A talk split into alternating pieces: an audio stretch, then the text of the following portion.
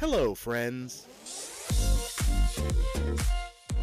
Well, hello, everybody. I'm happy to have you back here once again on the Improv and Magic Podcast.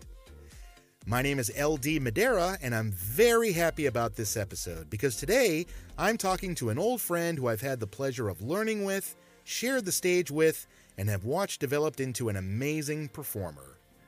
Folks, my guest today is Diane Jorge. Diane has been a comedic performer for over 13 years in South Florida and has performed with various theaters, including my home theater, Just the Funny, as well as with Front Yard Theater Collective and ImprovU. Diane performs improv and stand up comedy all across the United States, and she's certainly become one of the top female performers in South Florida.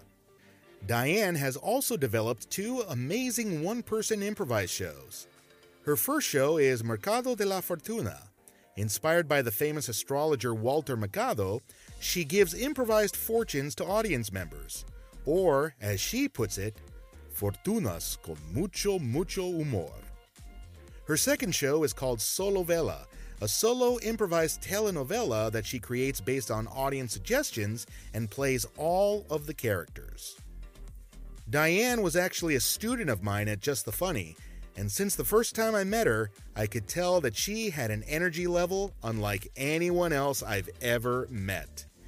Her energy, her passion, her drive is so infectious. She knows how to get herself out there and go big.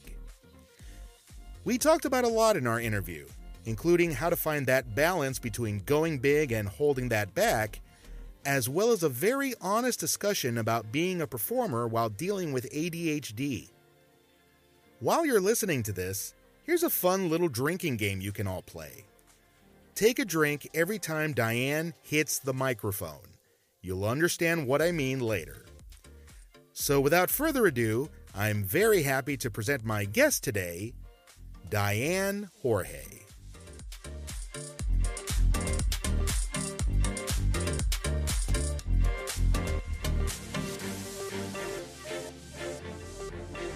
My friends, it's a really special day because I'm joined by a very special lady. She's my friend. She's Diane Jorge. Hey Diane, how you doing? Hi, I'm good. Um, they it's so funny that I'm like I'm doing all this like movement and I'm like, wait a minute, this is a podcast. they can't see me. I was just like putting my I was like pumping my fist like I'm on the Jersey Shore. I'm like, but they can't see me. Stop doing that, Diane. Well, I mean, you do move a lot. You're one I of those do. people that doesn't stand still. No, I don't. Yeah. It's great. Uh, we just had a great lunch together. we did, we did, we did. Yeah, and this is actually the first time you've been at my house. Yes, yes. Thank. Uh, this is why we were like, oh, should we do it on Zoom or like come in person? I'm like, uh, I'm gonna go to your house because I've never been. So Yeah. I mean, I usually prefer in person. I mean, the online Yeah. one are for the people that are like out of town and not in the same vicinity as me. yeah, I'm in Broward County. So am I, yeah.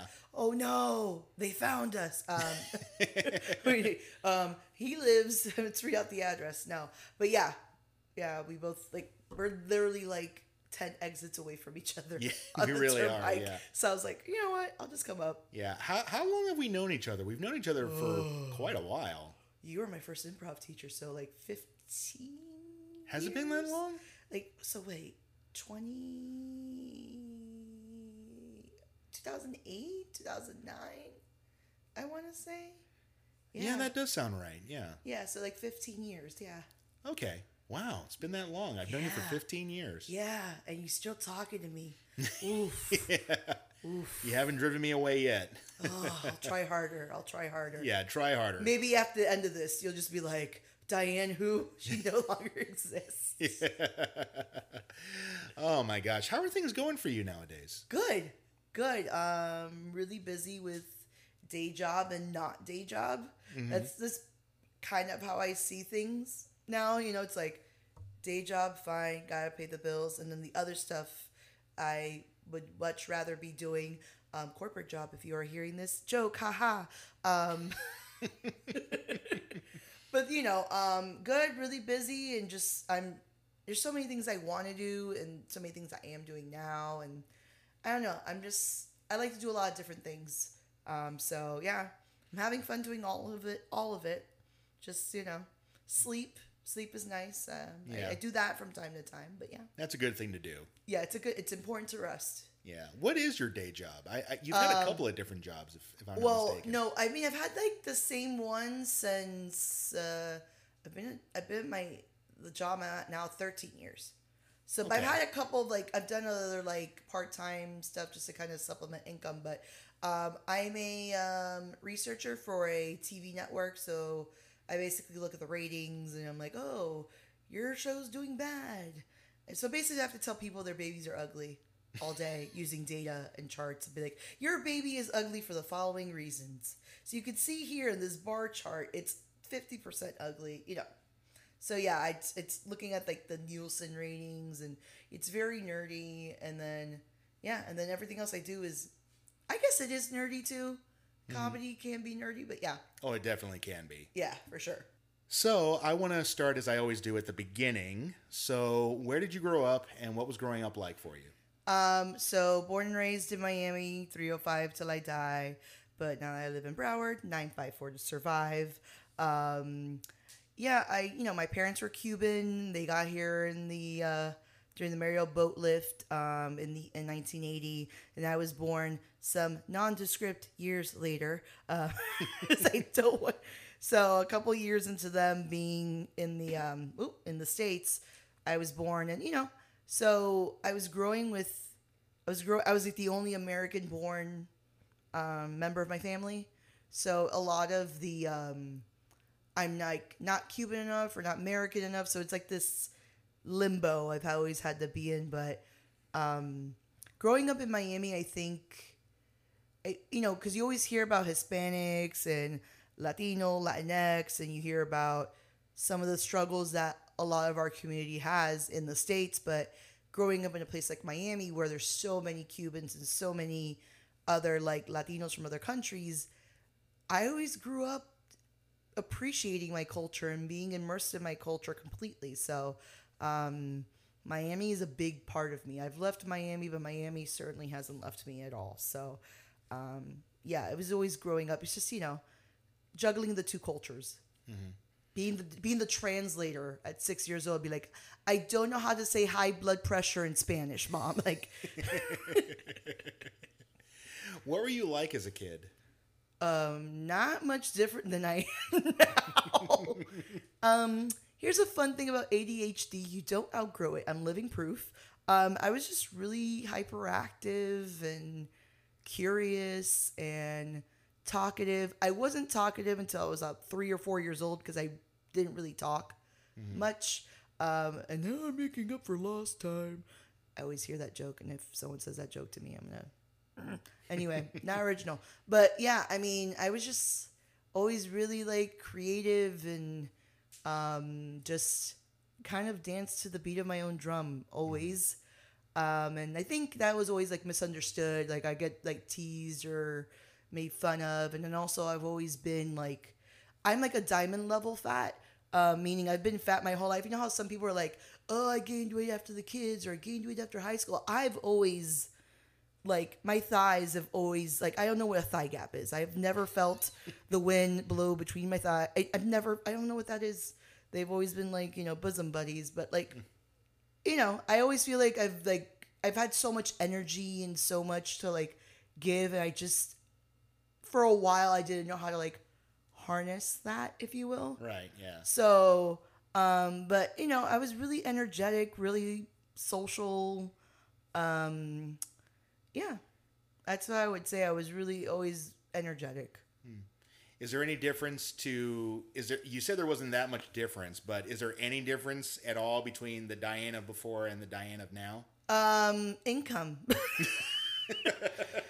no, I think income and I think life experience too. Um, growing up, I didn't know I had ADHD. My, I was diagnosed at a young age, but according to my mom, eso no existía en Cuba. They didn't exist in Cuba, so it wasn't a thing. Right. So some doctor told her just to give me Benadryl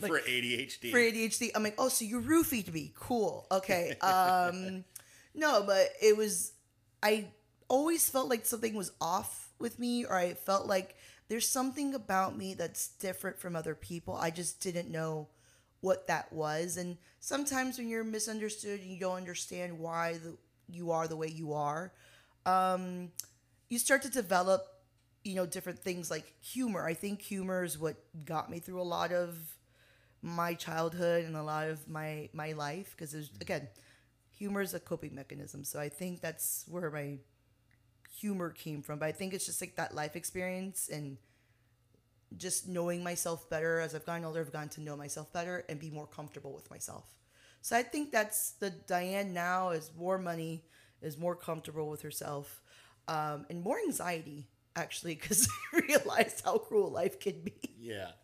You know, it's funny how I've had a lot of people on this podcast who have said exactly what you said. How Yeah. humor was a big coping mechanism Yeah. back in the day.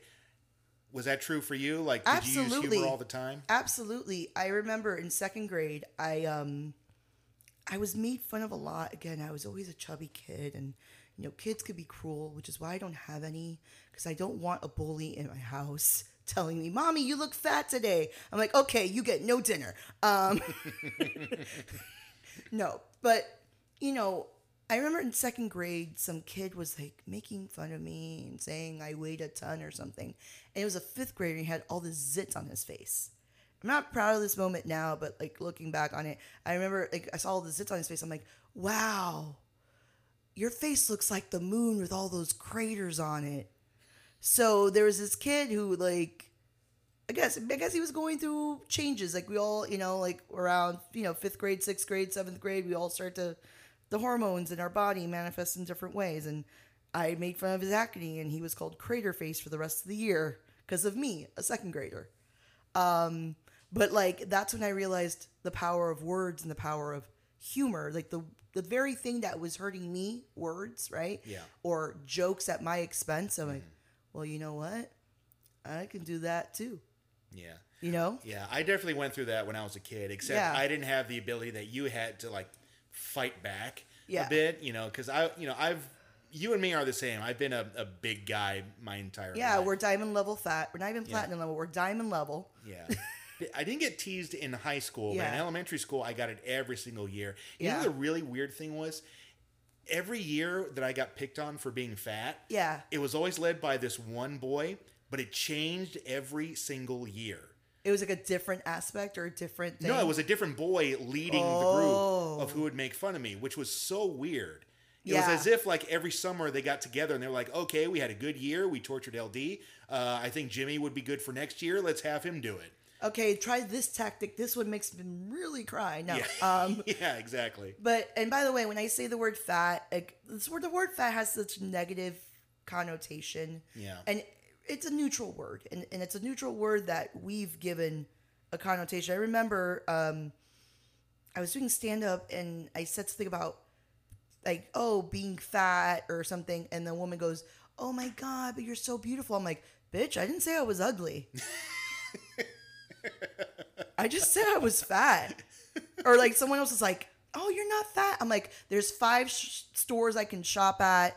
Like, I have no neck, I have no thigh gap, and any bra I wear is a marvel of modern engineering. Trust me, I'm fat." And again, like that word doesn't. Even my own therapist, when I, when I said the word fat out loud, she was like, you know, and I was like, "Oh, maybe I can teach you something," you know. So for me, I'm very comfortable with that word um, and using that word to describe myself, but that's not the only thing. But again, Right. I've taken out the stigma of that word. So Yeah, I think there are certain words where it really depends on how someone internalizes it. right, You know, like you're someone who would hear the word fat and you would own it. Yeah. Whereas someone like me would hear the word fat and that would cause me to just crumble. yeah, that's why I was like, so I'm like, wait a minute, hold on. I'm like, oh, because we're fats, but I'm like, wait, hold on. There's like, there's a lot of, again, because you, especially when you've been made fun of your weight and that word has been thrown out at you as an insult, as if it's, it's something horrible. So a lot of times, again, this is me. I'm doing the work of like accepting myself and oops, I just my bad of accepting yourself and loving yourself and coming to a space where like, well, this is who I am. Take it or leave it, you know. Yeah. So, um, and it's like getting comfortable in your skin. But to get comfortable in your skin, you have to get uncomfortable with what you have perceived to be you because of what other people have said about you. Hmm. Has that been difficult for you to be able to do that? Oh yeah, absolutely. Yeah. Absolutely. And you know, when you when I started when I got diagnosed with ADHD like in my late 20s, it it's as if I'm like you know that part from Miss Doubtfire where Sally Field finds out that Mrs. Doubtfire is really like a man and mm-hmm. that was her ex-husband, ex-husband, yeah. and she's like the whole time the whole time the whole time? Mm-hmm. That is literally what happened to me when my my my psychologist at the time was like has anyone talked to you about ADHD and she read out all the symptoms and I go that's a that's a thing? I mean, you meet the whole time, the whole time, the whole, you know, and I'm thinking, oh, there's something terribly wrong with me. Oh, oh, I'm damaged goods. And lo and behold, it's just that my brain processes things differently. So once I got my diagnosis, I'm just trying to make, I'm moving my arms around so much. All right, I'm to you people can't hands. see this, but Diane has knocked into the mic like four times already. I'm to sit on my, I'm to sit on my hands. we know that's not to last, okay? no, I'm so sorry. that's okay. Like you know how many glasses I've broken in my lifetime. Like you know when someone's like, "Oh, Diane's like a bull in a china shop," I'm like, "No, this bull does not enter a antique store or china shop." Or I just look at the window because I know I'm going to break something really expensive. Um, but see, now I forgot what we were talking about. See, ADHD. Um, but um, what were we talking about? You were talking about how you got your ADHD diagnosis. Yeah, when I got my ADHD diagnosis, I started to read about it more. And I think also social media. A lot of people with ADHD would make videos about their experience. And it's like, oh my God, I'm not the only one. Because I think a lot of times when you're going through depression or you're going through a hard moment in your life, it's as if you're the only one that goes through it and no one else can understand. And then all of a sudden, I'm seeing articles and videos and people literally describing experiences I was going through every day. And I'm like, oh, I'm not alone in this. I'm not this like freak of nature. I am a freak of nature, but like not. You're not the only freak. of I'm not the only freak of nature. I'm like, okay, this is this makes sense. And you know, now I can once you give something a name, now you can have power over it and now you can learn your learn about yourself more, you know? Yeah. I think, you know, for many things that we could say about social media, I do think that's one of the good things about Yeah. it. Where more people are finding other people that are in their same worlds. Absolutely. Yeah. And you know, people will make these funny videos about ADHD things. A lot of times I'll send a, a video to like my husband and he's like, "Oh, that makes sense." And mind you, when we started dating and I told him about my diagnosis diagnosis, the one of the first things he did was like go on YouTube and watch videos about ADHD cuz you know, he had heard about like kids having it and having to leave class early to take their pay attention meds or whatnot. Mm-hmm. But he wanted to know what it was like to date someone with ADHD. And so, you know, there'd be some things where he would, you know, my husband's like the most patient man alive. He's a patron saint of patience. That's like what I call him. He's like the sweetest, most patient guy, but even sometimes he loses his cool with, like, you know, I could see that little face of frustration. But then a lot of time, you know, then there'll be times where he's like, "Oh, you're doing that because of your ADHD, mm-hmm. not because you're trying to ruin my life." And I'm like, "Yes, my brain is not me. I'm not choosing."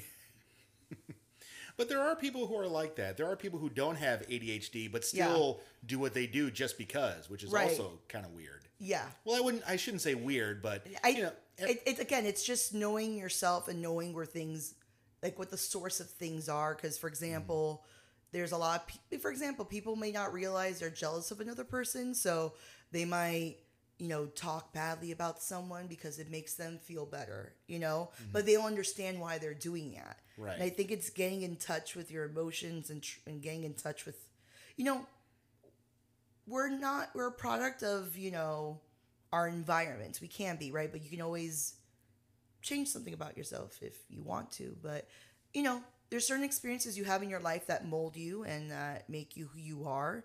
Um, And I think it's understanding how that has affected you and also understanding, okay, why do I do this certain thing like this? Or why do I think this about this person even though they haven't done anything wrong to me? But it's so, it's facing the uncomfortable truths. It's, you don't get, you don't grow in your comfort zone, you grow outside of it. So Right. I think it's important to, you know, face the hard truths about yourself. So, at what point did becoming a performer become interesting to you? So growing up, I've always just been like, pay attention to me, pay attention to me. And I think in high school is when I started getting into choir. I actually did try out for the drama club, but I didn't get in because I forgot my monologue and I improvised the whole monologue and I had them laughing. But a girl who auditioned had the same monologue I did and she said it word for word. So obviously they knew I was, I didn't memorize it. So um, they're like, well, if this chick can't memorize a thing, wait till she has to memorize a play, you know. Yeah. So I never got into drama club, but you know, I got into choir in like in high school, and um, even in like middle school, I would do like lunchtime performances with like two of my friends. We would sing whatever song was current and do like weird little hand movements. We had like a whole dance to Celine Dion, "My Heart Will Go On." Mm-hmm. You know, in that movie Napoleon Dynamite, where they have like the the hands club or whatever. It, Yes. it's like the fakes. It's not real sign language. It's like fake sign language, and they're dancing with their hands. Yeah. I have a whole thing for my heart will go on with my hands that I used to do with two of my friends. Um, but I think from a very young age, I felt like I had something creative and funny to express. Even like second grade, going back to second grade, that's where I, I think I figured out, oh, people will stop bothering me if I make jokes. So I think from like eight, I was saying I was eight years old and I realized, oh, the power of performance and the power of comedy.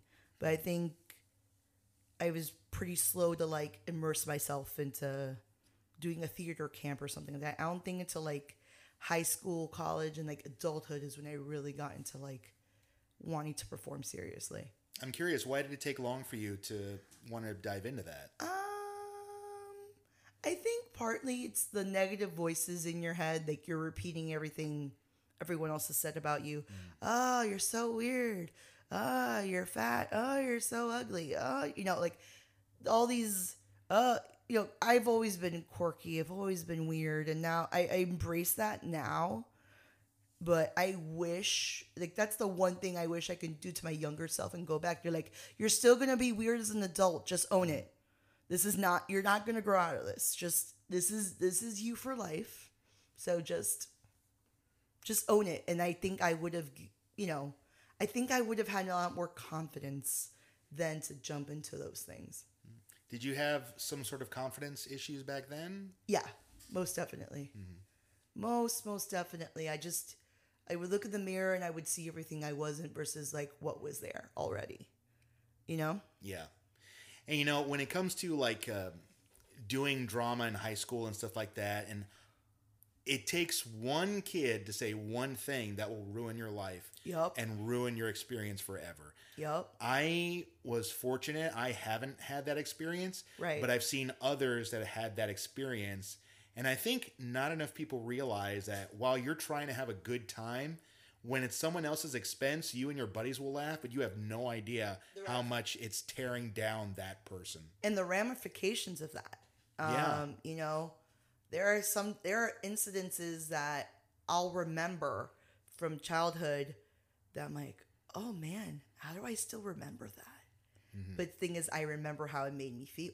Yeah. You may not remember the specifics, but you You'll remember, remember the how you, feeling. yes you re- yeah that's what i always tell people like i may not remember word for word what was said but i remember exactly how i felt in that moment Yeah. And I do like how now in schools they're pushing that a lot Yes. more than before about how, you know, words can hurt. yeah But there's also a big part of me that feels kind of angry about it because I feel like, well, this is great. Where was this when I was a kid? yeah like oh you're now you're doing it Yeah. okay um great i can i get my therapy money back um Yeah. miami-dade public school system Yeah. yeah, seriously. Can you pay for my therapy? Because had you done that before, I probably wouldn't need as much therapy as I need now. but that's probably why they're putting a lot more emphasis on it now because Right. people are coming out and saying, "I had this happen to me, and and this is how Yeah. it's affecting me now." Right. But it's, and you know, some people be like, oh no, the kids of this generation are too sensitive. Good. They we, should be. We, we should be sensitive. Look at the world now. Like, I think if we had more sensitive people in the world and we had more empathy um, in the world, I think, you know, it might be just like a, a, a smidge of a better place, you know. yeah. If you had to figure out what the trajectory of your life was going to be when you were a kid and when you were in high school, what did you think that was going to be for you? I had no clue. And reason being, so, you know, th- think of like the Cheesecake Factory menu and how there's 10,000 options. That was my future.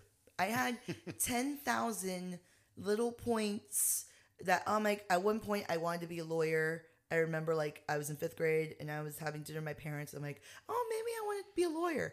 My sister, who's um, a good amount older than me, but I'm not going to say how much because then I might reveal her real age and she doesn't tell her real age to people. Um, see, I have my sister's back. So, and she goes, oh, lawyers are overrated. There's too many of them in the world. and then my sis, my parents to this day blame my sister for me not being a lawyer. I mean, I figured I saw how much you have to read in law in law school. I'm like, no, thank you. Yeah. someone else be a lawyer. But I always I would oh I'm like, I want to be a teacher. No, maybe um I want to be like a meteorologist. No, maybe I want to be like a radio DJ. No, maybe I want to do uh I don't know, this other thing. Like I never picked one thing.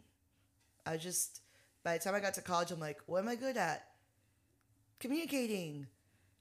There's a whole major called communications. Okay, done. Where did you go to college? I went to Florida State. Okay. Yeah. Um, very good four years from what I can remember.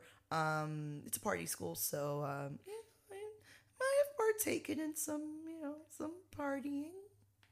Oh, perhaps. If you heard a snap, by the way, that was my uh, neck uh, cracking because uh, I'm getting older, and yeah, Yeah. At lunch, we had this whole discussion about how you can't really do any head banging. yeah. And then lo and behold, you're head banging My again head on a podcast. I'm that no moving my head. see. I'm just moving my head slightly. I'm not even, you know, listening to death metal and be like, "Grr." I'm just moving my head and it just cracked. While you were at Florida State, did you do any other sort of performing? Not much. I did take an acting class my senior year, um, but um, I was a part of a. I worked for like the college radio station. And I recorded a couple of like promos or commercials for events, and I also worked for a uh, like a top forty radio station, um, that which was the only one that was in Tallahassee at the time, and um, I you know I would do some on air stuff for them too. So I guess that's like probably the only in terms of performance or like forward facing um, things I did. But like I think adulthood is really when I was like, you know what, I might as well do it. Like, what do I have to lose? I'm not Yeah. getting any younger. So what did you do after college? Um, so after college, um, I moved back to Miami. I started working, you know, for like a news. I started working for the Miami Herald, selling advertising. I was working at an ad agency, and you know, a couple of like a year and some change into the real world. I'm like, okay, this sucks. like, why was I in a rush to get here? This is terrible. Why didn't anyone tell me this? And my everyone, eh, literally everyone that's older than me was like, we've been trying to tell you. I'm like, no, you guys did not convey how bad this was. You know what? I, I think there's not enough that really prepares you for what No. really happens. No. Like there's a lot of, you know, okay, this is what will be great when you get in, and when you get in, this is what you do. But there's not enough discussion of how do you get in. Right. No, it's just once you start getting into like the real world and you know you realize it's not, it's not a grade. You can't talk your talk sweet talk your professor out of a deadline. It's not that. And that also that's around the time I got diagnosed with ADHD when I realized I'm like, oh, I can't keep up with the work. Mm-hmm. You know, why is everyone else around me able to do this so easily and I'm here on the struggle bus? You know Yeah. and that's also when I started like getting into improv. Yeah. Well, that's a good transition. So, how did you get into improv? How did you discover it? So I I did a um so in college it was 2 days before I was turning 21. I was in Chicago for a, a Latino leadership conference and actually then Senator Obama, I'm aging myself. Then Senator Obama made an appearance and so did Hillary Clinton. I should have seen it. I should have seen like, "Oh, okay." Lo and behold, they were, you know, the 2008 presidential candidates and all that. But we were going to like bars and like I, I think I stumbled into IO and I saw a little bit of a show and I'm like, oh, that's cool. But I was really drunk. So I didn't remember. Um, allegedly drunk because it was two days before I was 21. Allegedly. Um, and then, you know, I forgot about it. And then one day I'm Googling comedy classes and I found Just the Funny, which is our home theater. And they're like, oh, we have classes. So I'm like, you know what? Let's do it. Let's take a class. And here I am 15 years later. And sitting still in front of it. you. Still in it. Yeah. Yeah. And you were, um, I, I was your first teacher. Yeah, you were. Yep. Yeah. Yep. So this is LD's fault, everyone. Yeah. So, I'm, to, I'm very much to blame so please uh, feel free to send your your vitriol. no, Send your letters to. send your letters to PO Box. But so when you started taking classes with us, what were some of the things that were really resonating with you as you were taking our classes? Um, I think it was um. So it's you know it was the the kind of like the free for all that improv is. It's not like this super structured, like set up you know set up punch set up punch. Obviously, you know I was a very rough, di- very rough around the edges um, when I started. I still am now, but I think I'm able to you know I'm smoothed out a bit. But I think it was just like the the oh we don't know what's going to happen next type of thing, which usually that causes anxiety for a lot of people not knowing the future. But I found that to be the most exciting because at least at work you're like I have this deadline, I have this meeting, but there was it's not like you have a deadline with improv. Right. you know? And it's like this environment to like explore and have fun and play like that that youthful imagination that you're you know that you learn as an adult to suppress is very much welcomed in improv. So i think that's what uh, that i think that's what hook that that was the hook for me you know I think everyone who studies improv, whether it's with us at Just the Funny or at IO or wherever, Right. I think everyone kind of has that one moment that they experience, and it could be during the class or it could be in a show where they all of a sudden realize this is definitely the right choice for me. Yeah. Did you have a moment like that? I think it was um the level one class. It was there was like my class is big. There was like ten of us, eleven of us. Or something. Our level one class is always the biggest class. Uh, yeah, yeah, It just but- ends up being that way. yeah, it was like so many of us, and like I'm on the stage and I'm performing with these people that I didn't know any of them before the class. Like, but once I got to know all of them and we were performing, and then you know things we would say, people were laughing and they were enjoying themselves. I'm like, oh, okay, this is oh, you thought that was funny. Okay, I'm gonna keep doing it some more, and you get that reaction. You're like, you know, you're creating something out of nothing, and then people are watching it and enjoying it. And I think at that point, I'm like, oh. And then there was like another point. I think it was like level three or level four. It was level four because um, there was only like at that point it only dwindled down to like four or five of us, and JTF we they used to do a competition where they would invite all the other troupe groups from South Florida to to compete. So for so I guess like I think that you guys were doing the cast was doing something else or something. So it ended up just being David Christopher and I doing a duo. And mind you, I had never done a duo. I'd always done like ensemble things. I hadn't really done much long form at that point. Um, but like David and I, we were able to carry a whole show, and like I had people complimenting me from that I had never met before from other troupes. I'm like, oh, okay, this is okay, cool. Oh, I can, you know, I think people making people laugh is like it's one of my favorite things in the world. You know, um, and that feeling you get of you know bringing just bringing a smile to someone's face is like, ah, like oh, I did that.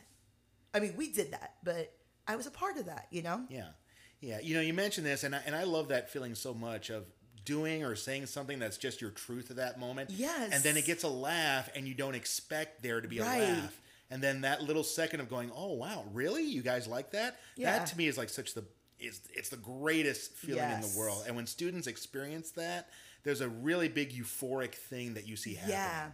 And I remember like so you were my first teacher, but then after from like level two on, it was David Christopher. And mm-hmm.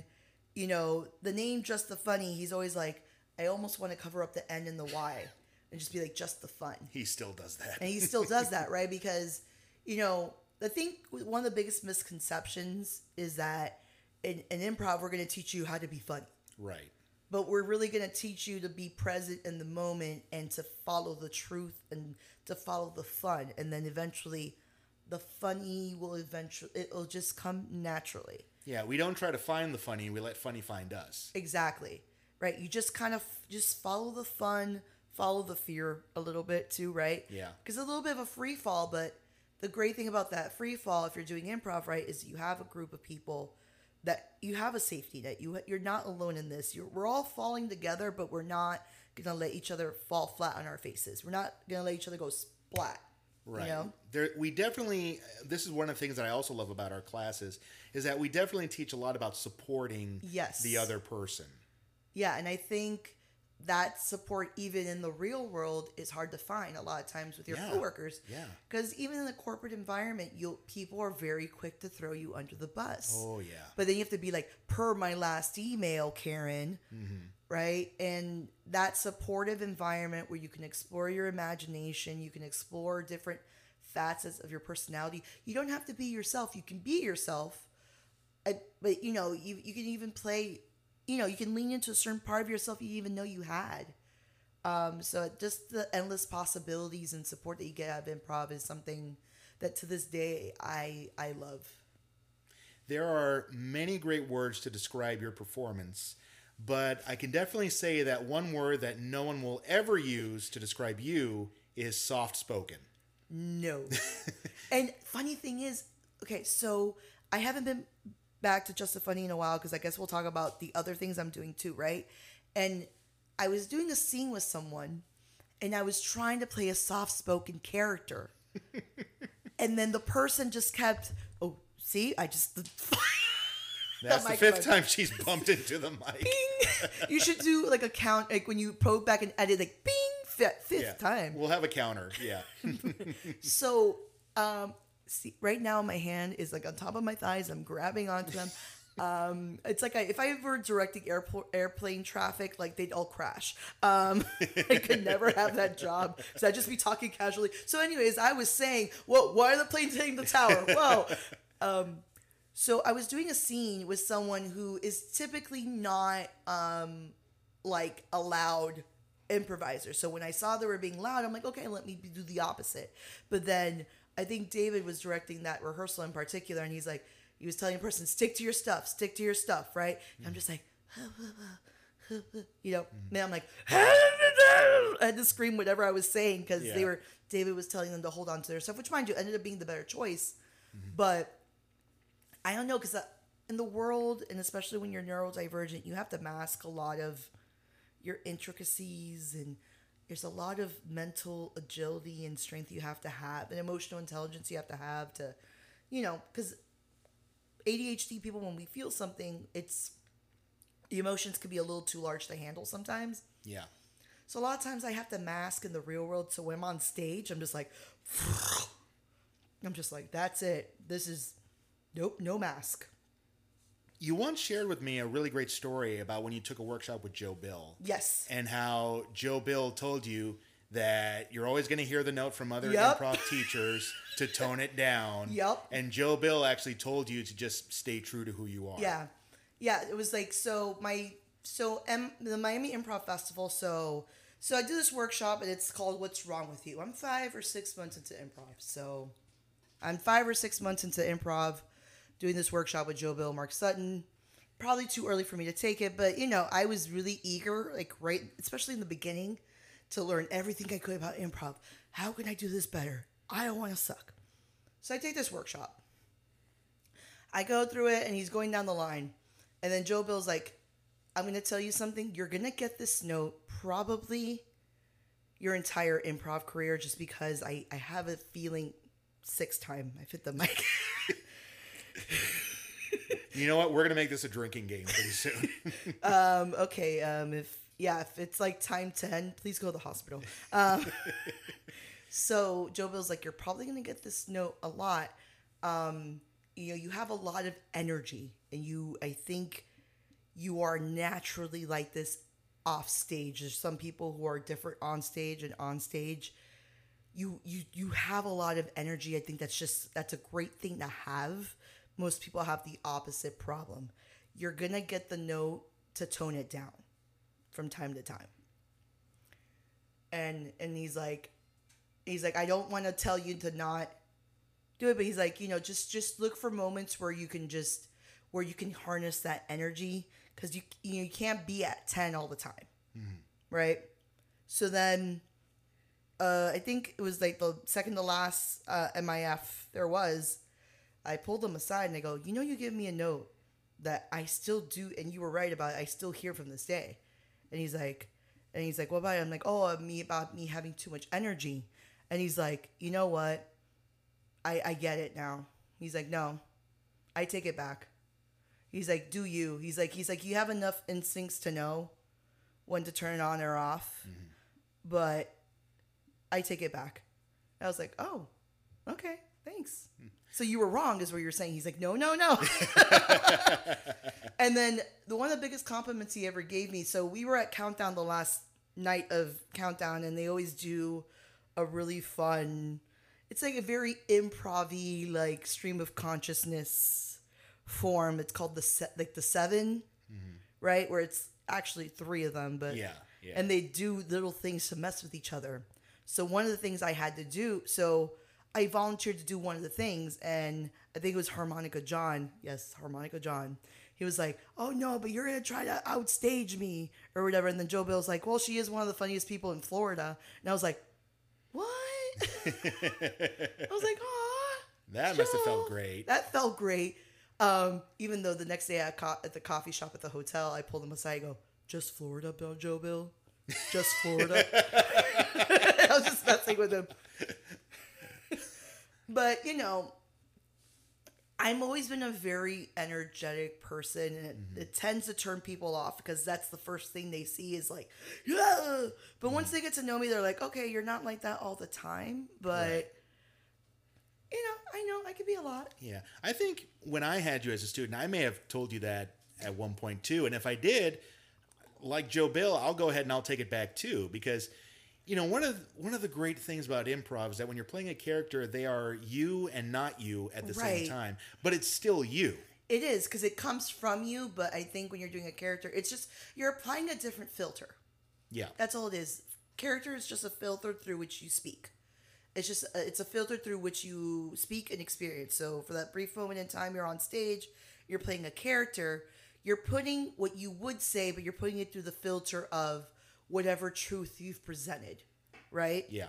So like if I have a character that's like and it's like, okay, the person that sounds like that, what would they how would they say something? How would they what would their mannerisms be like? You know, so it's just character is just a filter of, Yeah. of, of that you put yourself through. That's all that is. Yeah, and what's amazing is as I see you today, if I were to see you as like a soft spoken character, I know I would be thinking to myself, that doesn't feel like Diane.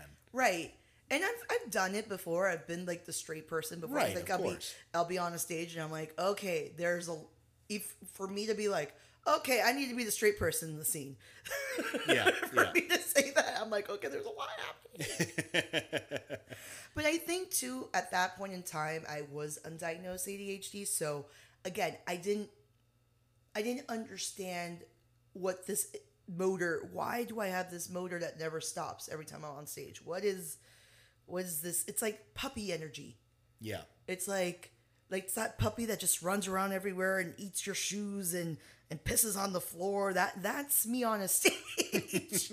but understanding that about myself, I'm like, okay, you know, like, so for example, before I go into the theater, sometimes I'll be in my car and I'll just kind of breathe a little and like censor myself, listen to something calm, um, make sure I took my meds that day, like you know, just kind of, you know, when I'm on stage, sometimes you know, I I feel like this, and I'm like, okay, you're okay, you're fine. There's other people on the stage, let them have their time, you know? Sometimes also if it's like a, if i sense an ounce of fear i just kind of want to take over too because it's kind of i'm also very protective of people on stage or if i see someone hasn't gone out in a while i'll literally yank them on stage with me. They'll give me deer in headlights i'm like why are you on the stage if you don't want to be on it? Come on let's go you know? Um but it's like a, a balance but i think now that i understand why i am the way i am mm-hmm. it gives me a better it, it, i know what it is versus uh, i'm just like this and all right good luck everybody. Godspeed you know? Have you ever had any moments where you get so energetic on stage and you felt like maybe i've taken it a little too far? All the time. All the time. Literally this happened to me yesterday i think i was telling you about this so i was doing a show where we invite students to perform with us, and it's a like a short form competition um, format, right? And she, there's this girl who's like you know um, you know multi you know multilingual, so she speaks more than English is not her first language, right? Mm-hmm. And um, she I don't think she had done a show at JTF before. I think she was just a student, but you know we got her to do the the short form show. Her first scene on that stage for a show was with me playing the game Emotions. Talk about being thrown to the deep end. I, I you like, you know what? This is a new prerequisite. You want to join the JTF cast? Okay, Diane. Did Diane take her meds? No. Okay, bring her out. All right, perfect. how much coffee did you give her? Oh, three cups. Fantastic. Come on, come on out, Diane. like, like I feel like uh like the glad um like the gladiators or like a bullfight like mm-hmm. yeah. And we're playing emotions and you could like you know she was really she felt really uncomfortable she's like i don't know how to play I, i'm like don't worry don't worry we, we got this mm. you know um and i remember doing the scene and you know and there was times where i was like waiting for her to say something and i'm like all right. And i'm like okay let me just kind of take this by the horns. You know uh, again i was trying to give her some room to say something but and then i sit down i'm like oh my god was that your first scene ever on the stage? She's like like with like in a show she's like yeah. And i'm like oh my god i'm so sorry. She's like no no no. Oh my god you were so funny. And i go you're great too. Just i just want to make sure you're okay and i didn't like bulldoze you know? Right. So i think that's the i guess like the catch 22 it's great to have this energy on stage because i feel you know it kind of it step makes everyone step up their games and you know it brings a lot of like it brings a lot of fun and joy into into a show but also i run the danger of bulldozing and taking over. I mean, I do stand up. I also do a solo. I do two solo shows. So it's um, so I'm very used to entertaining by myself. Mm-hmm. But the thing is, part of the beauty of improv is that, like Brzezowski will say, the process is the product. Yes. Right. So the process of making a world with other people is your product. So when you're on the stage with other people on a cast, my specific challenge is Diane, there's other people on the stage. yes, you're there is a spotlight on you, but there is a light on all these other people too. Give them their moment in the give them their moment to shine in the sun, you know? Yeah. Well, you have done, I think, a really great job of allowing that energy to be shared with everyone else. And I love that you had that moment yesterday with with that student because I yeah. think that will also inspire that person as well. Yeah. And you know, one of the things I love, and I know this could go in like a, a very other rabbit hole right. here, is for me, it's great to see a woman who can come out and really take that charge. Thank you for saying that. As I say in the most non feminine voice. and that's the other thing that, um, as a woman, so, okay, I've got the whole neurodivergent misunderstood brain thing. I've got my body type that tends to work against me or like people people will see me and they're like, How does she have so much energy? I'm like, you know energy is stored in fat cells, right? Um, I don't know if you know this. That's what's inside of the fat cells. So there's Yeah. a lot of energy um, I could expend. Um, so I've got okay, my brain, right? I've got um, you know, my body type. Um, I've got you know being Latina, which isn't so much of an issue in Miami, but when I go to places outside of South Florida, you know, um, there are times where I've done jams and improv festivals outside of Miami, and they immediately make me the maid hmm. because I'm Latina. And it, again, that's my Cuban identity. Is a, it's a big part of it's a big part of who I am, and I don't hide it. I'm very proud of it. Right. But a lot of times, people will use their unconscious bias, biases or biases, right? And there have been times where I've been the maid, or I've been the the the cook, or I've been the like any stereotypical thing, you know. And so when you're putting those roles, how Yeah. do you, how do you deal with that? Some there's one point in time where someone's like, "Oh, Consuela, you have to make the bed." I'm like, "I can't believe I have a doctorate in quantum physics from Harvard for me just to make your bed." yes, I'm very good at that too, but it's because I'm doing mathematical equations, you know, like, and I'm just like justifying it, and they're like, "Okay, we get it. You're smart." I'm like, "Yeah." So when I go on stage, seven, That's seven. that's seven. That's seven. Um, so when I go on stage and, and also a woman, right? So the big thing, women aren't funny. There was a whole article that came out years ago on Vanity Fair, one of these things about why women aren't funny, right? And I can't tell you how many times because I do stand up too, right? I see a lineup, all guys, no one blinks an eye.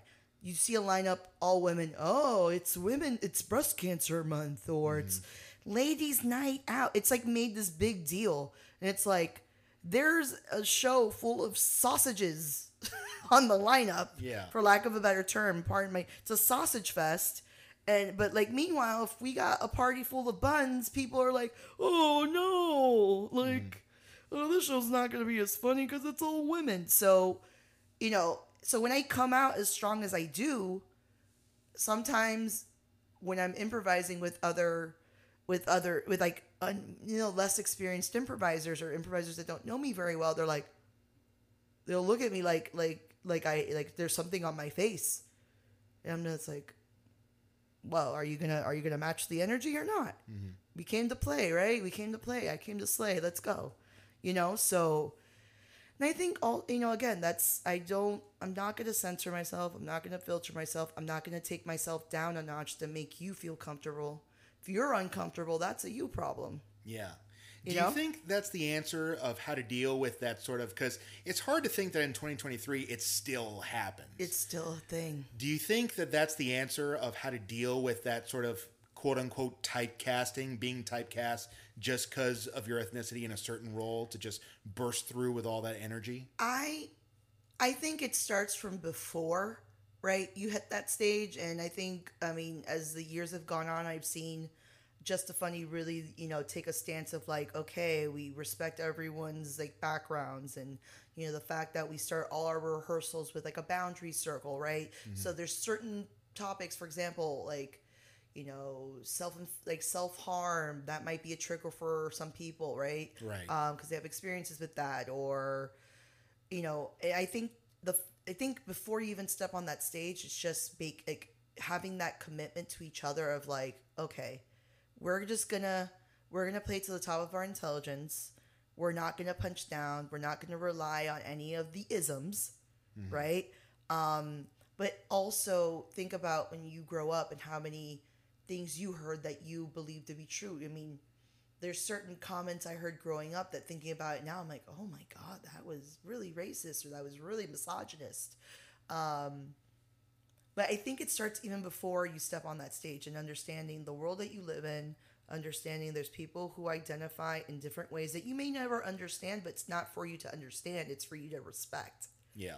you know so i think it starts even before you step on that stage but on stage when you encounter something like that i think it takes and, and, it's I hate that I have to still maneuver it in such a way because I'm in front of an audience. Mm-hmm. I can't just be like, time out, that was messed up. F you, F you, you're cool, I'm out. I can't do that because people pay 20 $25 to see a show, right? Right. So you have to do it in such a way where you're like, you're calling out the person, but you're also, you know, but you're also doing it in such a way that, you know, artistically. Right. you know what I mean? So again, and it's because I have 15 years of improv experience that I'm able to do that and because I know myself and I know my truth and I know what I have to bring to the table and I know I can entertain people and I know that I'm good at this. Again, I'm not saying eight. Um,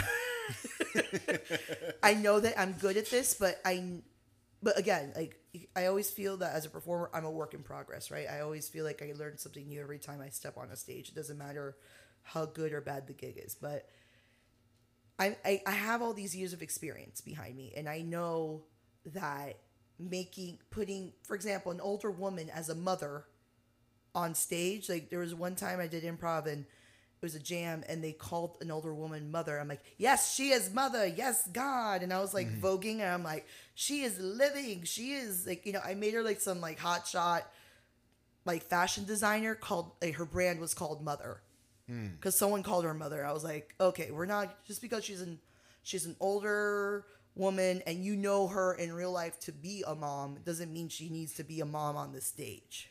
Mm-hmm. You know what I mean? Yeah, totally. So it's just those I try you know, you don't want to be preachy on stage, but you it's a wink. It's like wink wink, I don't like what you just said. You know, or there was like one point I, I think it was during a JTF show, someone was like it was like a three a group of three women on the stage and he goes, "Oh, there's my harem." And I go, "How many times do I have to tell you the plural for woman is women, not harem?" Hmm. and boom, knocked it down, like shut that down. But again, it's I hate that I still have to do that, you know. Yeah. But there's some people who have preconceived notions, and I can, you know, I know what I can control what I do, you know, and I can control how I portray myself on stage. I can't control what someone else has said, what someone else says, but I can tell them, like, hey, that wasn't right Yeah. in my But- own little way. But what I still love is that you're you have the courage to be able to stand up to it in the moment that it happens. Yes. And you know, like you say, when, when you're in the middle of a show, you don't want it to be preachy because you still want it to be entertaining. Right, because it's not an after school special. Exactly. Yeah. Exactly. But I love that you've really developed this ability to be absolutely fearless, which I think a lot of performers, especially women, can Yeah. definitely learn from you. Yeah, and I think, you know, there's a lot of times where there are spaces that are not made for us. And I think, you know, we still have a lot of work to do in terms of diversity and understanding um, different, you know, different um, marginalized communities. But the fact that you bring that up, you know, is as, as simple as someone's pronouns. You know, um, for example, my email signature, my day job, I'm a cisgendered female. I, you know, and I put my but I put my pronouns on there, even though it might be obvious to many people, but just to normalize that, just to normalize that aspect of, just like oh, my pronouns are they them, my pronouns are, you know, he he him or she they, or just to normalize that aspect. I think, you know, it starts with when you're off stage. It's like okay, if you hear like a term you've never heard, like okay, maybe look it up, Google it.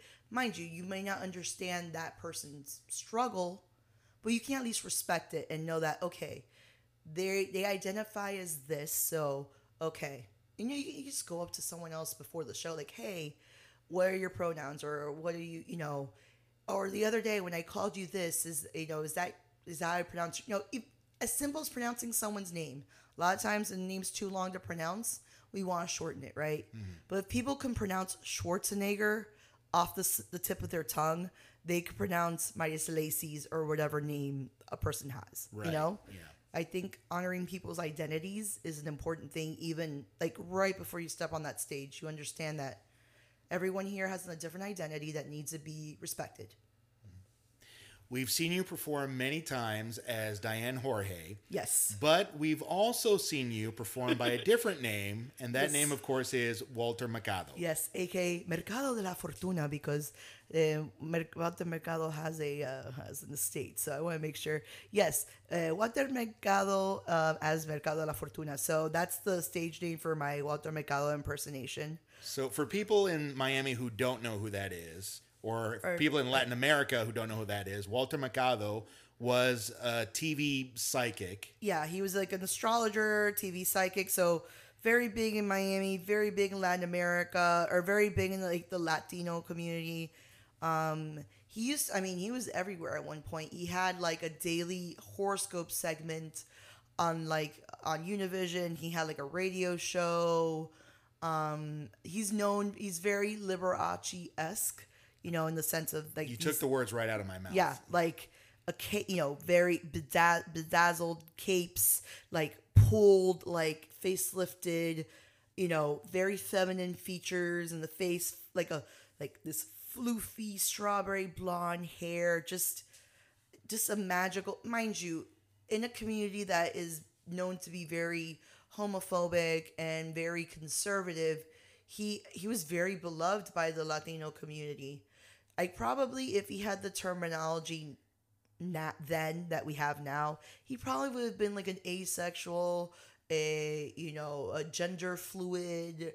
Because again, you never heard about this person with a significant other. People would say he was gay, but he always would, would evade that question. And he was just a very, I think it's because he was so positive with his readings. He never gave Yeah. a bad reading. Yeah, he never gave a reading like Scorpio, you need to stay inside because something bad's gonna Right. happen. No, he'd be like, hey, Scorpio, people are out to get you, but keep your head up high. No, go through those hurdles. You know, like he was always very positive and very uplifting. Yeah, but what people loved so much was, as you said, his character. Right. Yeah, he just he was very unapologetically his himself. Mm-hmm. He you know, he wore like 10,000 rings Yes. and makeup and just like to see him is to believe him. And I really recommend that Netflix documentary called Mucho Mucho Amor.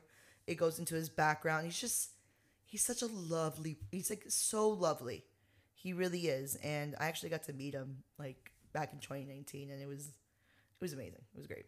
So, how did you get to create this great impersonation of Walter Mercado? So August 2019, I met him in person. He they had, and actually you'll see this in the documentary. They had a exhibit um, looking at Walter Mercado's career. They had a bunch of his capes on display. It was at History Miami, uh, which is in downtown Miami, inside the downtown Miami main library branch.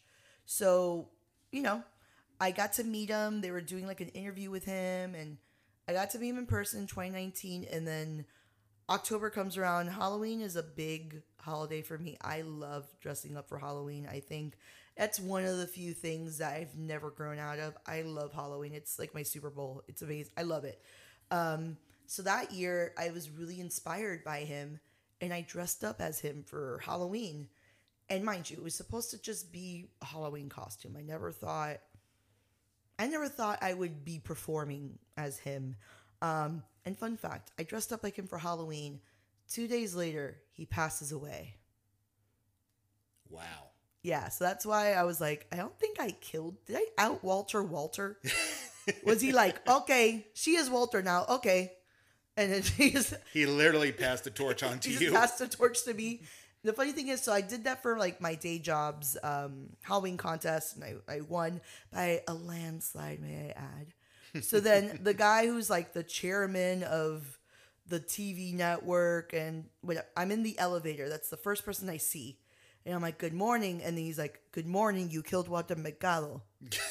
oh no. And then me thinking quick on my feet, and also that's the great thing about improv. You train, a, you kind of train your response time in real life.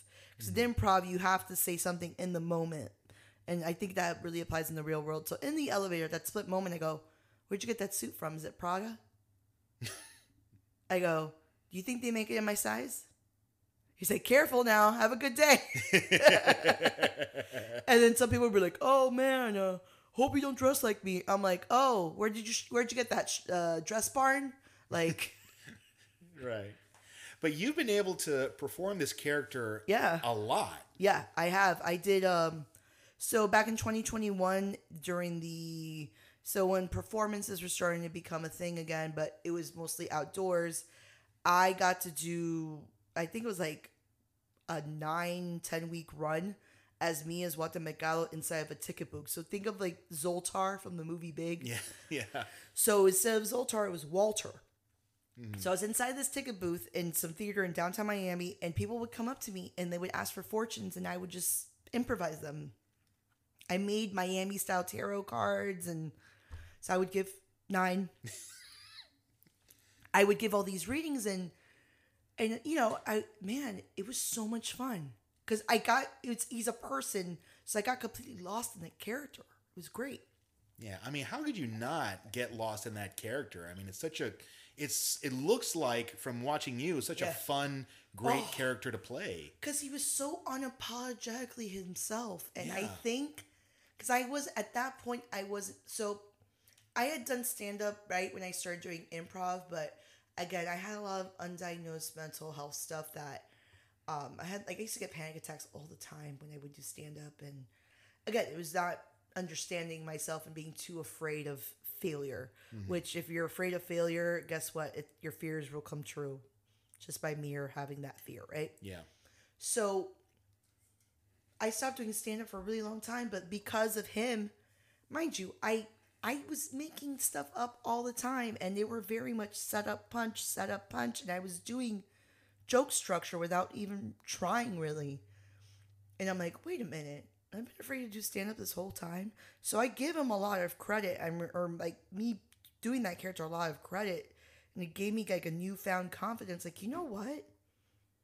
I can do that without wearing a cape and a wig and a full outfit and you know and rings and I could just do this as Diane. I still haven't like found the secret sauce of bringing the confidence I have as Walter Mercado to Diane, but I think I'm almost there. But I think uh, the fact that I realize it now is a good is I think a, a good path. Yeah. Well, you know, you mentioned the stand up, and you've Yeah. also really developed yourself very well as a stand up comedian. Yeah. And I'm sure there's probably still a lot that you're learning as you're going through this Absolutely. process. What has that experience been like for you to dive into the stand up world? I think the challenge with stand up is it's very much I don't want to say it's a solo sport in the sense of like, but it's you on that stage, right? If something works, you get the glory. If something doesn't work, you get the the jeers or the boos. I mean, I've never really been booed on a stage, but um I think with improv, you're so used to how you're so you're used to having that like you know if some if a scene's not going well, you hope someone in your cast will edit that scene and then you know you save the piece right?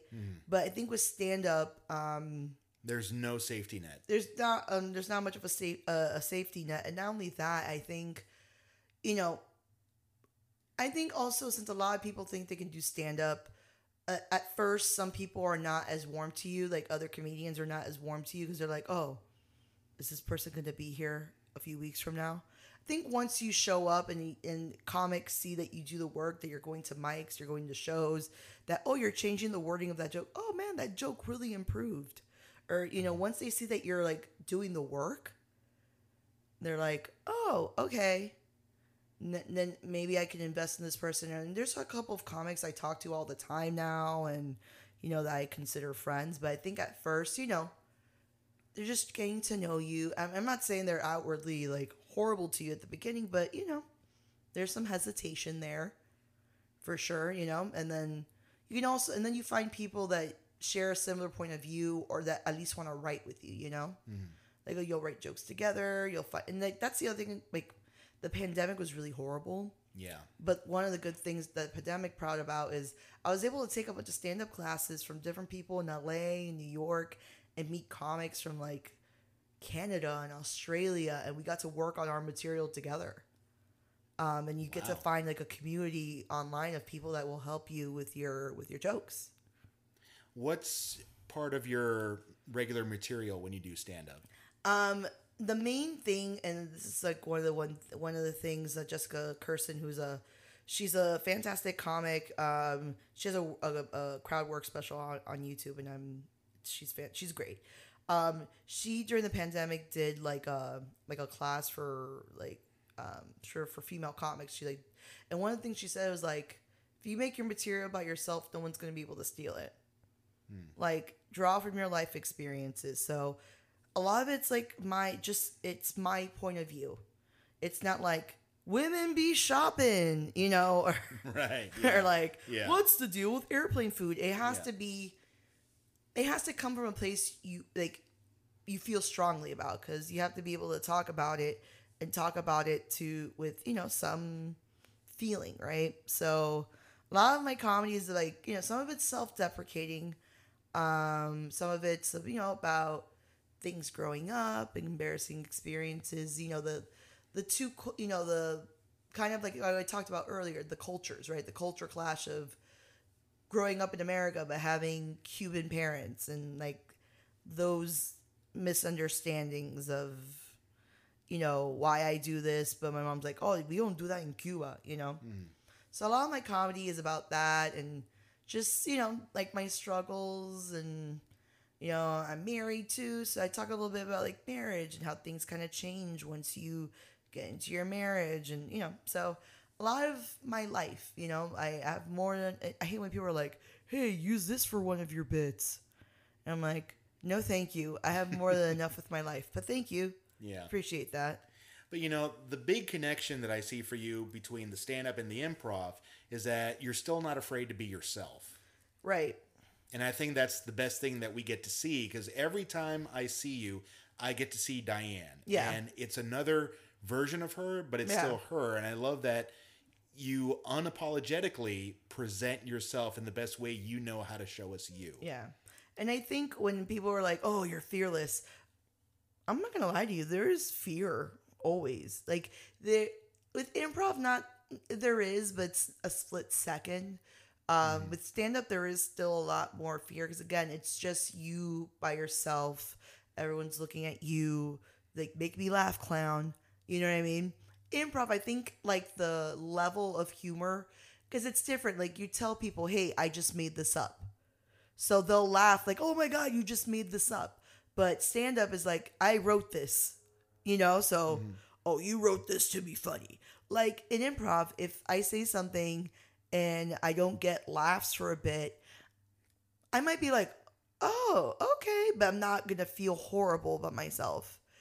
Now with stand up, you know, at the beginning when I was doing stand up again, I'm like, oh, you didn't laugh at that? Oh, I'm a horrible person. Oh, okay. should I just should I just quit? Should I just, just stop talking? Period. Okay, I'm just gonna take a vow of silence now. I mean, not so much now, but I think it hurts a little bit because it's the audience telling you your baby is ugly. You know. Yeah. Yeah. But it's not so much the audience telling you your baby is ugly. They're like, oh, maybe there's a more flattering outfit for your baby, or maybe there's a better way of saying what you're saying. Yeah.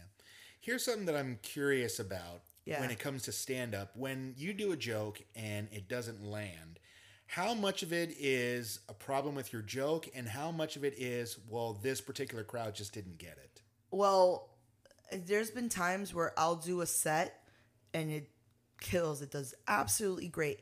I'll do the same set somewhere else and and I think also as a comedian, that's why it's important for you to write new material, test out new material, go to mics or you know, you know, talk to you know like maybe and I hate that I say that I do this, but sometimes my friends and family, I will try jokes out on them. I'll just try to like sneak it in in conversation, which it makes me feel a little dirty to do that.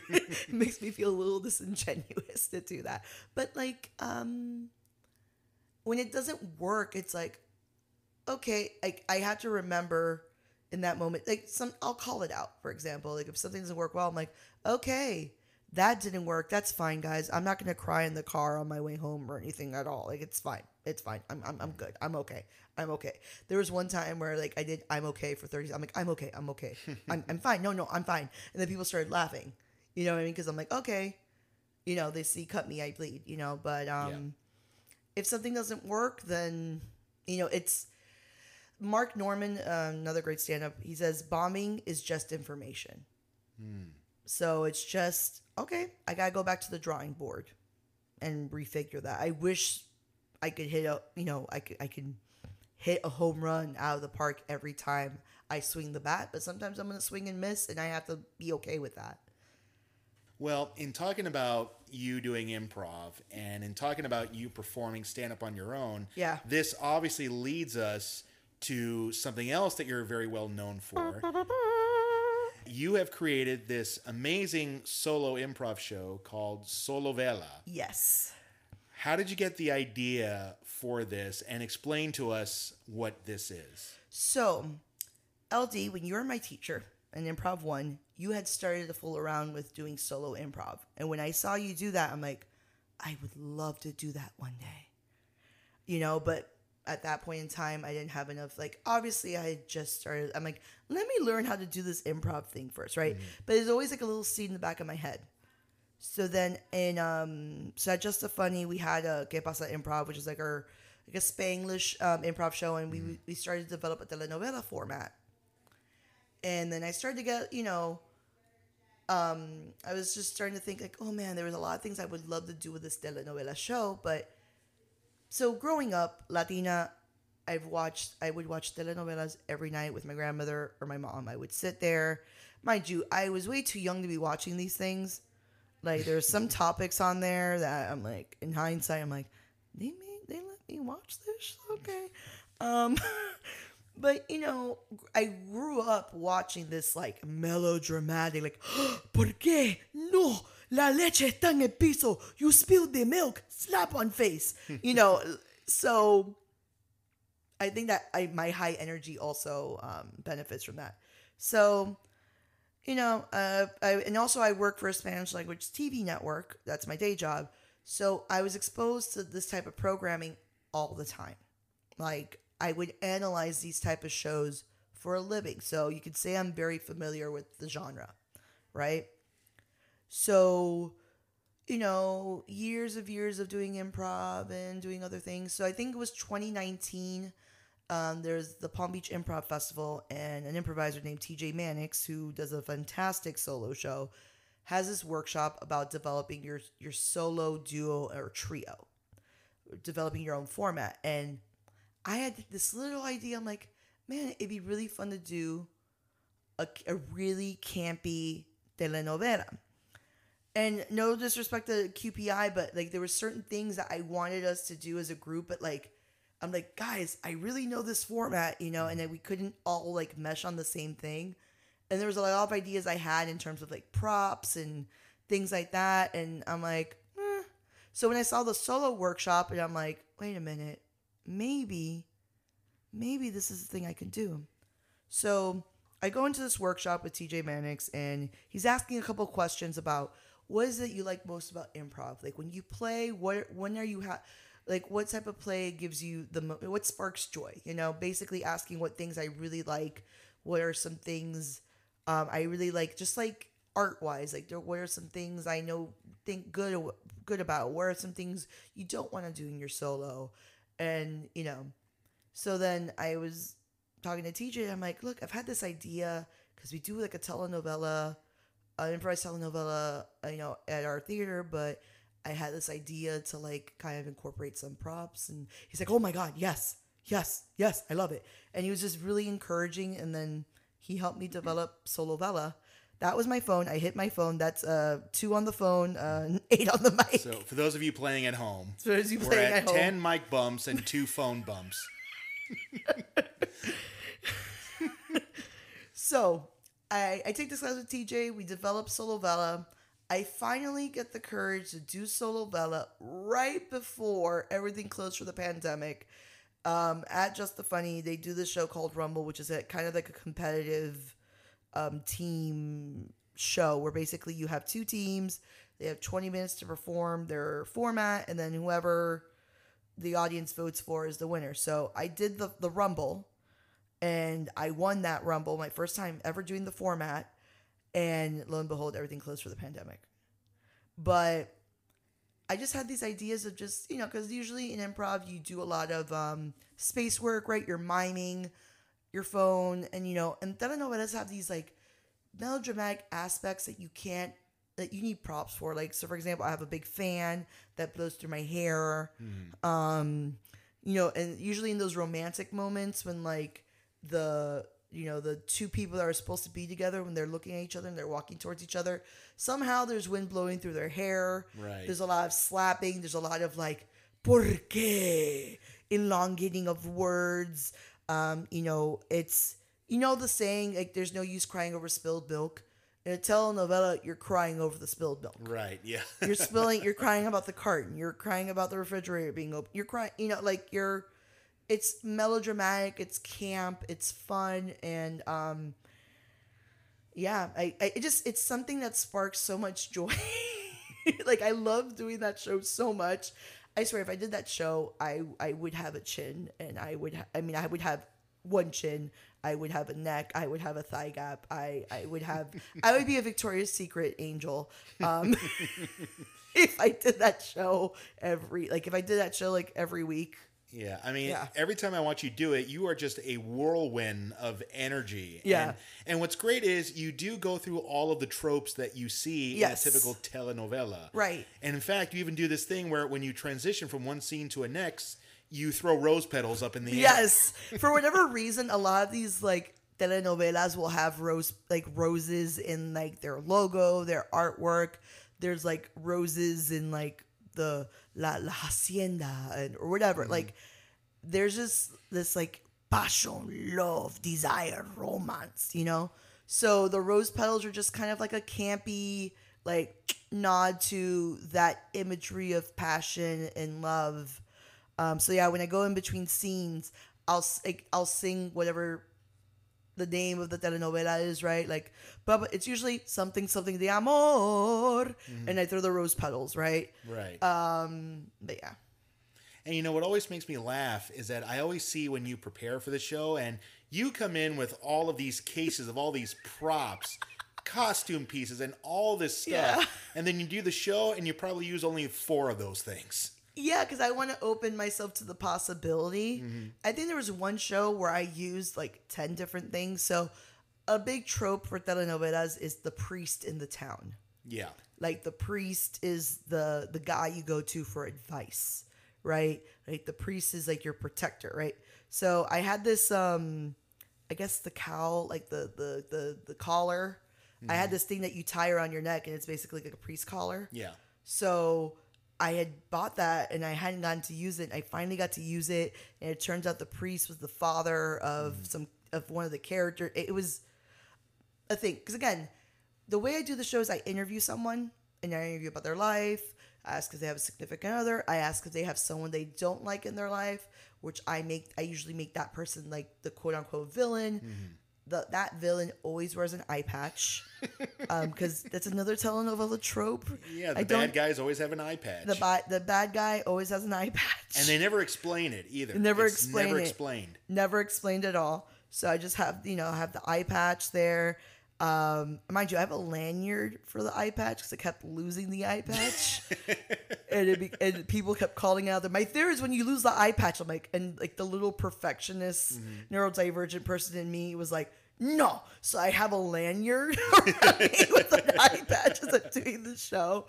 Um, and again, and the other thing I, the other reason I love doing the show is because I get to turn those stereotypes on their head. So there's a lot of the damsel in distress, um, you know, girl from the village, poor village, rich guy, rich guy is her savior because he takes her out of poverty.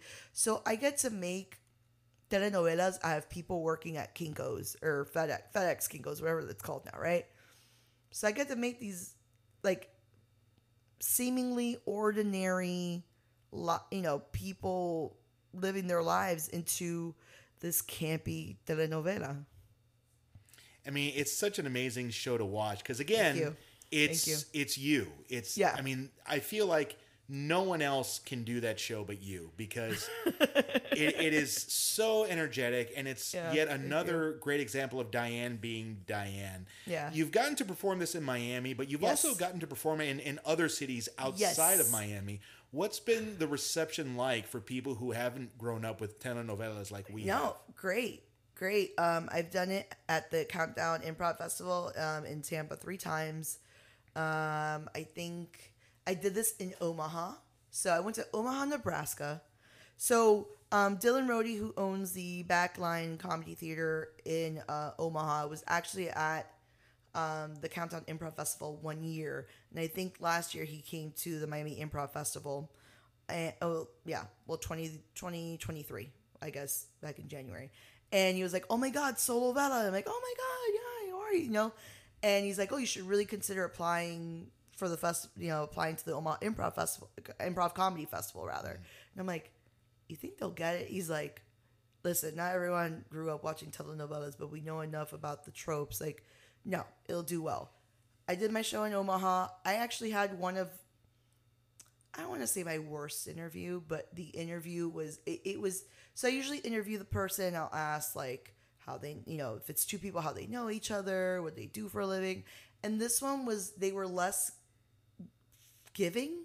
So I kind of had to ask things three different, five different ways. And um, lo and behold, that was one of the best shows I've had. Um, and I got off the stage, and and then someone was like, someone who had seen the show before, who was watching the show now, were like, I don't know how you were going to do the show with the interview. And I'm like, neither did I. But and this and also I made a nod. So for example, I had someone. So I usually have someone that plays piano because that way they can play like dramatic music in the moment Right. and there's someone on stage, you know, so that way there's there's someone like just highlighting those moments of drama because usually in a telenovela it's like dun dun dun or there's like a you know pr- high heart beating like you know suspenseful moment like dun dun dun dun dun dun dun dun dun dun, dun, dun, you know? So it's nice to have that backdrop because it also again it's an, it immerses you in that telenovela world right? Mm. I remember I do my opening scene in Omaha, and um, you know the person, the person who's doing the musical director, right, the person playing piano, she's playing piano, and I put my like, you know, I put my elbow on her shoulder, and I'm just like talking. I'm just like, yeah, you know, because I'm trying to find somebody here in this club, and I find nobody. Do you know what I mean? Wow, you're not saying much. That is hurtful.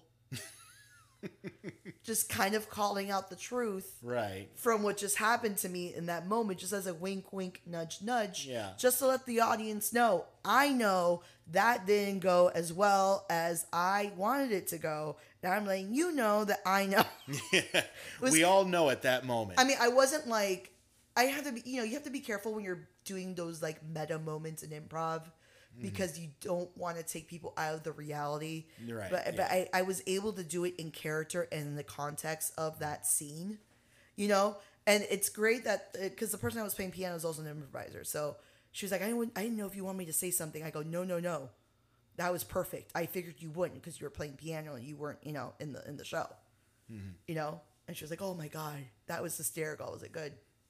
You know, you've done so much. Yes. You've done so much great work with with all of the, your improv. Thank and I know you're also doing a lot with ImprovU and Yes. Solovela has taken by storm and your Yeah. Walter Mercado has taken by storm. What do you think is next for you? Oh man, um, I need more hours in the day because I want. So there's so many other things I want to do. Um, I've you know, I, I've always seen myself as a performer, not much of a writer, but I think even a part being a part of just of just a funny and doing like the sketch shows there like i was really heavily involved before the pandemic i wrote a lot of song parodies i wrote a lot of like short little blackout um sketches and now as a stand-up i mean i pretty much write almost every day or at least try to improve how something is written Yeah. so I've written a lot down a lot of ideas for like video sketches. So I'd really love to make videos and post them online. Hope you know maybe they get some traction, maybe they don't. You know, be great if they did because it would validate my existence.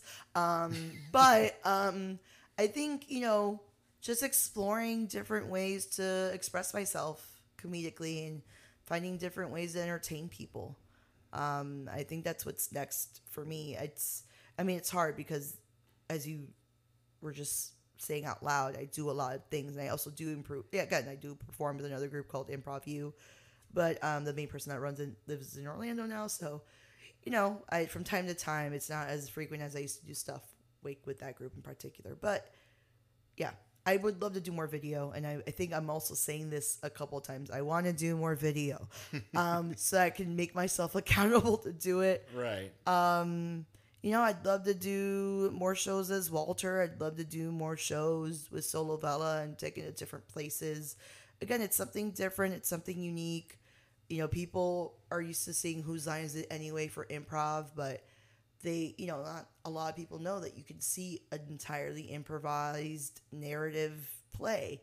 Yeah. You could see an entirely improvised telenovela. When I explain that to people, they're like, "Oh my gosh, that's so cool! Where can I see that?" You know. Now I'm like, well, it's kind of a hard sell. we can wait till January in Miami, I might be performing it. But yeah, Well, Diane, you listen to this podcast, so you know the last question that I'm about to throw at you now. okay, At least I think you know. okay. What's the one piece of advice that has served you well that you'd want everyone else to hear? Fail, fail often. Swing and miss. Swing as hard as you can. Um, the fear of failure is a self fulfilling prophecy. Um, you can't you can't be afraid because you're gonna regret the things you didn't do more than the things you did. If you regret something you did, well, at least you did it. But you don't. You're not living with the what if, right? So try to live your life as much as possible without any what ifs. Just, just Nike, just do it. Um, yeah, follow the fear. I love that. That's become my new philosophy now. I, I find that it's better to just do it than not do it and wonder what if. Exactly. People are gonna talk behind. People are gonna talk regardless. You might as well have them talk about something you wanted to do versus something you didn't want to do. Yeah, and I would much rather look back and be able to say, "Yeah, I did it," than just sit in my rocking chair and think, "Man, I wish I would have taken a shot." Yeah. So that's actually when you see when you hear about people in hospice and like nurses talking about, you know, what patients say, they're like, I wish I would have done X. I wish I would have gone for whatever. So I mean, better late than never, but just do it, man. Just you fail, you fail, but at least you know you did it. Hmm. Well, so the score now, the final score is 10 mic bumps and 2 phone bumps. That's the final score for those of you playing at home. Um, if you did take a shot for each one, um, please seek immediate medical assistance. Diane, thanks so much for taking the time to talk to me. I love you very much. I, I love you appreciate too. you, and just thank you so much, my friend. and thank you. Take the chance and do it. Don't be afraid. What have you got to lose? As I like to say, it's better to do it than not do it and wonder what if. I want to give a huge thank you to Diane Jorge for being here today. It's a personal honor for me to see how much she's grown and how far she's come. Find out more about this amazing woman. She's an absolute delight. Visit her website, dianejorge.com, and follow her on Instagram at Diane is Loud, Mercado de la Fortuna, and Solovela Improv. Links to all of these can be found in this episode's description. Thank you all for being here. You really help make this podcast what it is. Be sure to rate and review and let all your friends know about improv and magic. I'm LD. Hope you have a wonderful day, and I'll see you next time, my friends.